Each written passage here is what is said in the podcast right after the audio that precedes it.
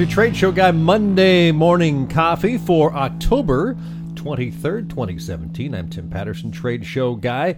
Uh, I got this book out you may have seen, Trade Show Success. I, am working on a second book. It's a follow up, um, in, in a sense, I, I guess.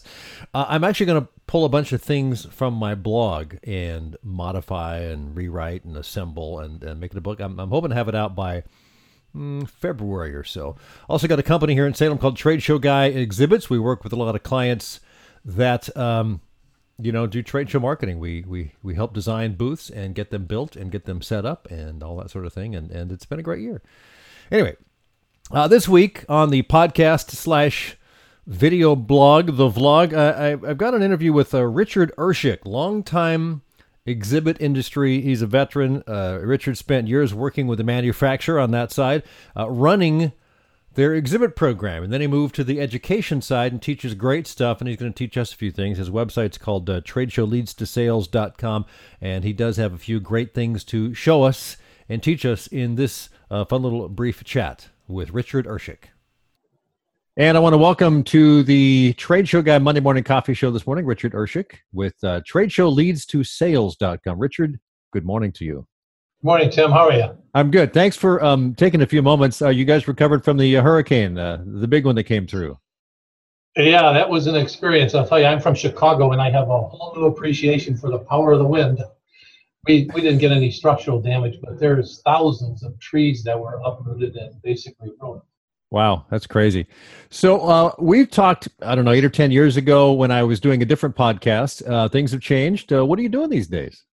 Well, I don't know if you know, but in 2009, I sold my service company.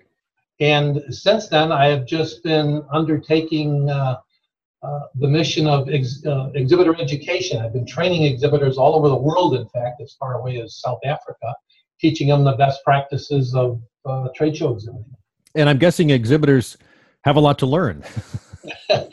do. What's really interesting and rewarding is they're crying for an education. They really don't have a lot of resources or outlets for education. They have a major conference once a year, but that's about it, and nobody's teaching them. Interesting. So you actually have a book out, uh, coming out, I should say, soon. Uh, so let's talk about that. Look, you look surprised. oh, thank you. An opportunity to plug my book. yes. So is that the advanced copy? Is that what you've got in your hands? It is, as a matter of fact. It's the proof copy. It'll be out January 1st. It's entitled Get the Most from Pre, During, and Post Trade Show Exhibiting. It's written after my popular webinar presentation with the same name, and it teaches exhibitors pre, during, and post show exhibiting techniques. Well, let's break that down a little bit because those are all very essential. And, and my guess is that a lot of exhibitors kind of miss the boat on at least one of those. Uh, and I think probably the one that is that they miss the boat on the most is, is pre-show marketing. So, what kind of pre-show uh, approach do you uh, recommend? What kind of things do you look at? Well, in the book and in the webinar that I present, I talk about uh, pre-show, what they can do pre-show to invite more visitors to their booth. I teach them how to use the media to announce their trade show activity, and then I teach them how to use the names they already have as invitation to get visitors to their booth, which also increases trade show traffic. It does, yeah. So you're getting more people to the show. If it's a large show and you know that there are a lot of people will be there, how do you stand out from the crowd pre-show? What kind of things do you look at? Is social media important at this stage? I mean, a little social bit maybe. Media, social media is very important to get them there. Right. And if you can en- enhance them with your message, telling them what you're going to have on display, and and most importantly, reward them for coming to your booth. Uh, that's where the magic is. That's how to get new visitors. That's how that's how I've moved through shows. I've I've, I've checked my my phone and I see uh, I check the hashtag for the show and I see someone say, "Hey, we're giving a pair of socks away to the first twenty people that come by and fill out a survey or whatever the case may be." And you run to the back of the show and and they have people there kind of waiting in line to to get a free pair of socks, but you got to and and I thought this was great because they made us walk through about a three minute uh, little survey on an iPad type of thing, and then we'd fill in our information. So they had us in their database now, but we got a free pair of really nice socks out of it. So I think that was a really well done uh, way to use social media. Exactly. Uh, as you know, in my previous life, I was an exhibitor in the manufacturing industry yes. for about 15 years, and we used some very successful pre-show promotion techniques that I teach in the book. Right. Very cool. And then uh, during the show, what kind of things are people uh, not doing that you think they should do or not doing as well as they could? Well, you know, most exhibitors use their sales force as booth staff, and salespeople are very good at working in the field, but they're uncomfortable working in the trade show booth environment. So I teach them. First of all, I I, um, I tell them some of the booth visitor complaints that are made out there today, so they don't make the same mistakes. And then I teach them the do's and don'ts of booth staffing that go kind of beyond uh, don't eat in the booth, but things that they can do primarily in the way of qualification of prospects and most importantly, disqualification of non-prospects. I teach them the five questions that they should ask every booth visitor to qualify and uh, determine the, the tire kickers. Okay, so let's get to those five questions in a second. But what is the most, uh, the top thing that people do in booths that they shouldn't be doing? Is it eating in the booth? It's not eating in the booth. It's it's simply asking the wrong questions. Oh, most really? People, okay. Most people that work the booth, the very first thing they ask when someone comes in, comes in is, "Can I help you?" and that gives the prospect a chance to say no. And once no, they say and then no, they move on. Yes, conversation's over. So let's go look at those five questions or five topics that you think are important that, that an exhibitor should know. Well, again, this was developed when I was an exhibitor, and the company I worked for sold huge grinding machines. So the five questions for a company that sells grinding machines is: Are you presently doing any type of grinding? Are you considering the purchase of a grinding machine?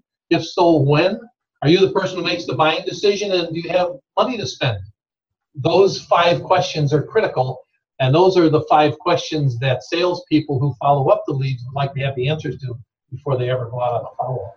Yeah, and so let's talk about leads a little bit. I know it, and and I, I mentioned this before, is that um, when I first got into this industry, it astonished me a statistic that eight out of ten leads that are generated at trade shows are not followed up on effectively. Uh, they may they fall in the cracks somewhere. And so uh, if you can get that to like 40%, you're going to be way past your competition, but there's a way to get even farther than that. Actually, what I teach is a process of how to respond to leads that actually gets 100% of the leads followed up. Because the statistic that you mentioned hasn't changed at all, Tim. Yeah. 20% of leads get followed up, 80% fall through the cracks. And everybody tends to blame the sales force. And it's certainly not the sales force's problem, considering gatekeepers and voicemail and, and automated answering machines in companies today, the number of buyers that, uh, the number of sellers that buyers see in a week, all of those things factor into the reasons why salespeople are forced to call in their customers and ignore their prospects. And you know, I run into that all the time because I, I, I, prospect a lot, and you know, all those things really make it hard. Uh, but I think one of the, the, most important things that a sales crew needs to know is: is this a valid lead? If they get 20 leads in and the first three they call are like you know call us in six months they aren't they aren't graded i guess is the, is a better way to look at them. So you know that would have been those leads they should have called in six months and not a week out. So i think part of the uh, challenge on the show floor is to go through those five questions that you uh, mentioned and then make sure that the hot ones are marked as such and the cool ones are marked as such and the warm ones are marked as such and what the follow-up is and, and, and as many details as possible so that you as a salesperson on the show floor and the prospect know what that follow-up is going to be and when? I, I just know that people watching this think we rehearsed this, and we and we really didn't.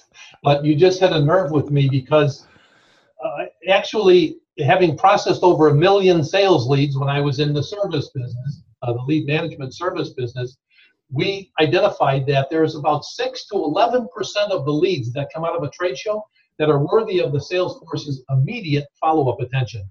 And as you just mentioned, the key is to get those 6 to 11% in the hands of the sales department first so they can follow up on the best needs. And so that they know that those are the ones they need to follow up on. And, and so that is critical as far as uh, judging those, knowing what those are, and then communicating that to the uh, staff. Because I think that's one of the reasons that a lot of the, uh, and we can talk about this a little more, is that why those leads do not get followed through is because if they get a stack in and they start calling up and find out that the information's incorrect or uh, they're finding they're following up with someone that really doesn't want to hear from them right away and then they follow up with someone three weeks later that said, you know, I thought I was going to hear from you guys two days after the show. Um, that's discouraging and, and it, it, doesn't help morale either. So it, it's really critical as far as communication and vetting the leads. Yeah, exactly. Uh, this is kind of comical, but if you think about it, everybody's getting leads to the sales force faster today so they can do nothing with them sooner because they're really not getting followed up for the reasons we're talking about right now. And again, statistically, from having processed over a million sales leads, Today, it takes 7.6 telephone dialing attempts to reach anybody. So 100 leads from a show requires 760 phone calls. that the sales force certainly isn't going to make. They shouldn't have to make. They should know ahead of time. So uh, let me ask you about. Um, I had I had a thought there, and it just went out of my head. that happens when you get to my age. I don't know what the deal is. Uh, so this is we're talking on post show follow up. Um, have we missed anything there? I'm just curious.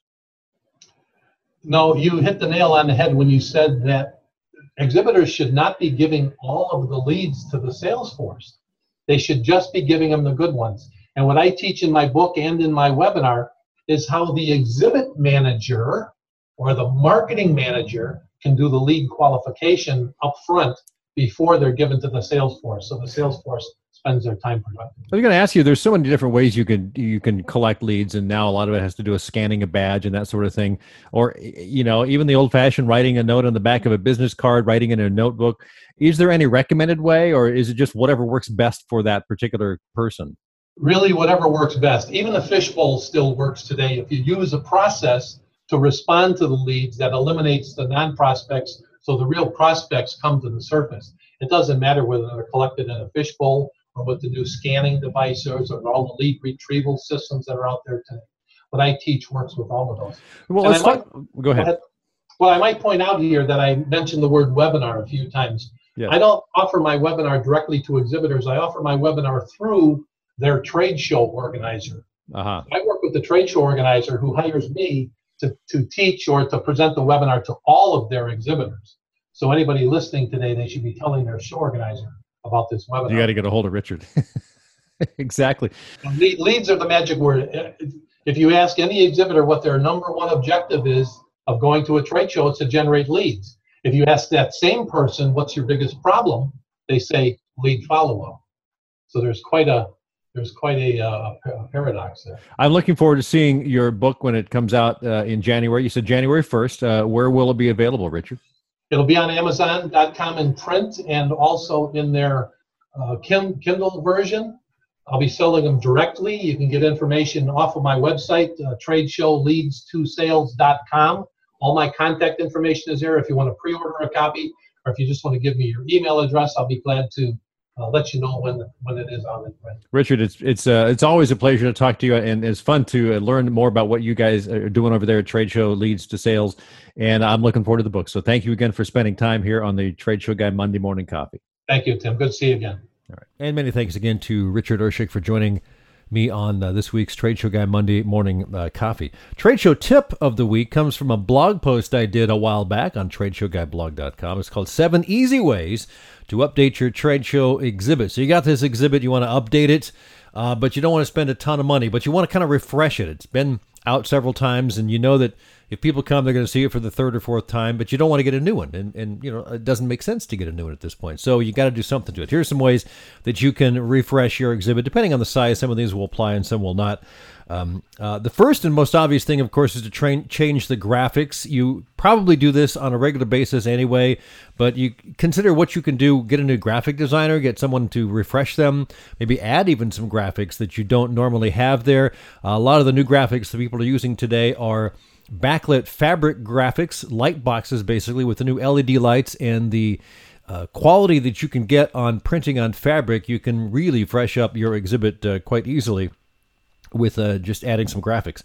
Uh, add things to your exhibit, such as um, you know iPad kiosks or banner stands or interactive elements that you did not previously have there. Of course, uh, one of the challenges with doing that is how do you add to your booth without making it cluttered? I've seen it's a fine line you kind of have to walk. I've seen some exhibits add things that makes it look cluttered. Other things uh, that are added are, are, very nice to be added. So you kind of have to weigh that as well.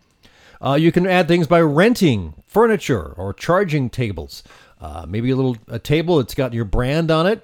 It's got some LEDs around it, but you got charging ports in there for phones and and uh, tablets and things like that. Add a couple of rental chairs, and you get a nice little area that you can uh, accommodate clients and prospects at. Uh, add space. Let's say you get a 10 by 20. You can add to your exhibit by just you know adding say 50% space. You upgrade to a 10 by 30. So you're spending a little more money there, but you don't necessarily add a lot to it. Maybe you just add the table and the rental chairs and things like that. Uh, so that gives you uh, the 10 by 20 that you had with all your exhibit, nothing changes there. You might update the graphics or something, and then you add a little space so that you've got a larger space. if you think you're crowded, that might be one way that you can add to your exhibit, change it up. Uh, if you're an island booth, you can always consider hanging a sign. Signs are great because you can see them from a long way off. People can see who you are from halfway across the hall. Uh, a couple other things. Uh, well, one other thing uh, that I've seen a lot lately is custom flooring. Get your logo printed or some sort of element of your logo printed on the floor. Uh, it's very subtle, it's down at people's feet but it's there and it helps brand it. If you stand back from the booth a little bit, you can see that very clearly, and it's a great way to help brand your booth. It looks great. Uh, they usually wear really well and last quite some time, and so that's one way to add. And and really, custom printed flooring does not cost a whole lot. Uh, seriously. So, uh, oh, here's one more. Number seven: hire a pro.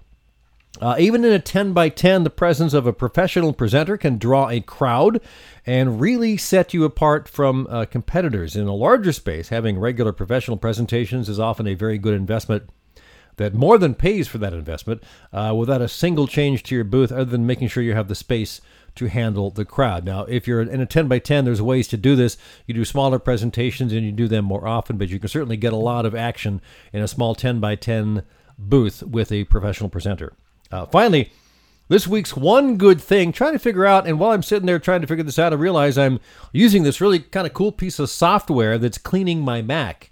Oddly enough, the name of the software is called Clean My Mac. I ran across this a few months ago, decided to try it out, ended up buying it, uh, and I've used it to keep my MacBook Pro laptop, which is six and a half years old, but in great shape.